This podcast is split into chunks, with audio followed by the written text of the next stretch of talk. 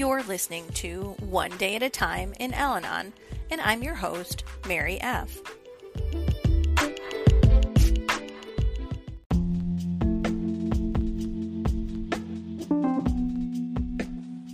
August 6th, page 219. This is a day which God has given into my hands.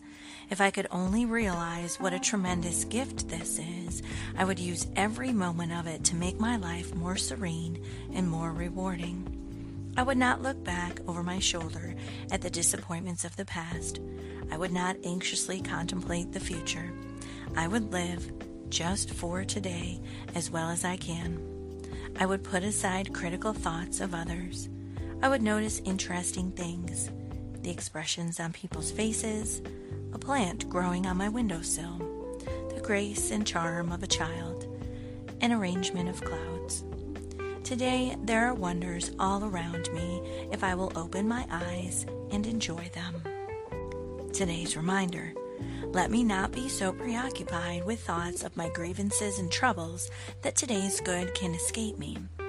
Today I can begin a new way of using my minutes and hours, a new way of looking at my surroundings and the circumstances of my life.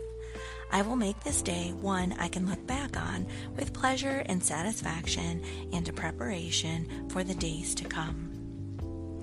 Today is all the time I have. Nobody can keep me from using it well. If I make this a good day, tomorrow can be even better.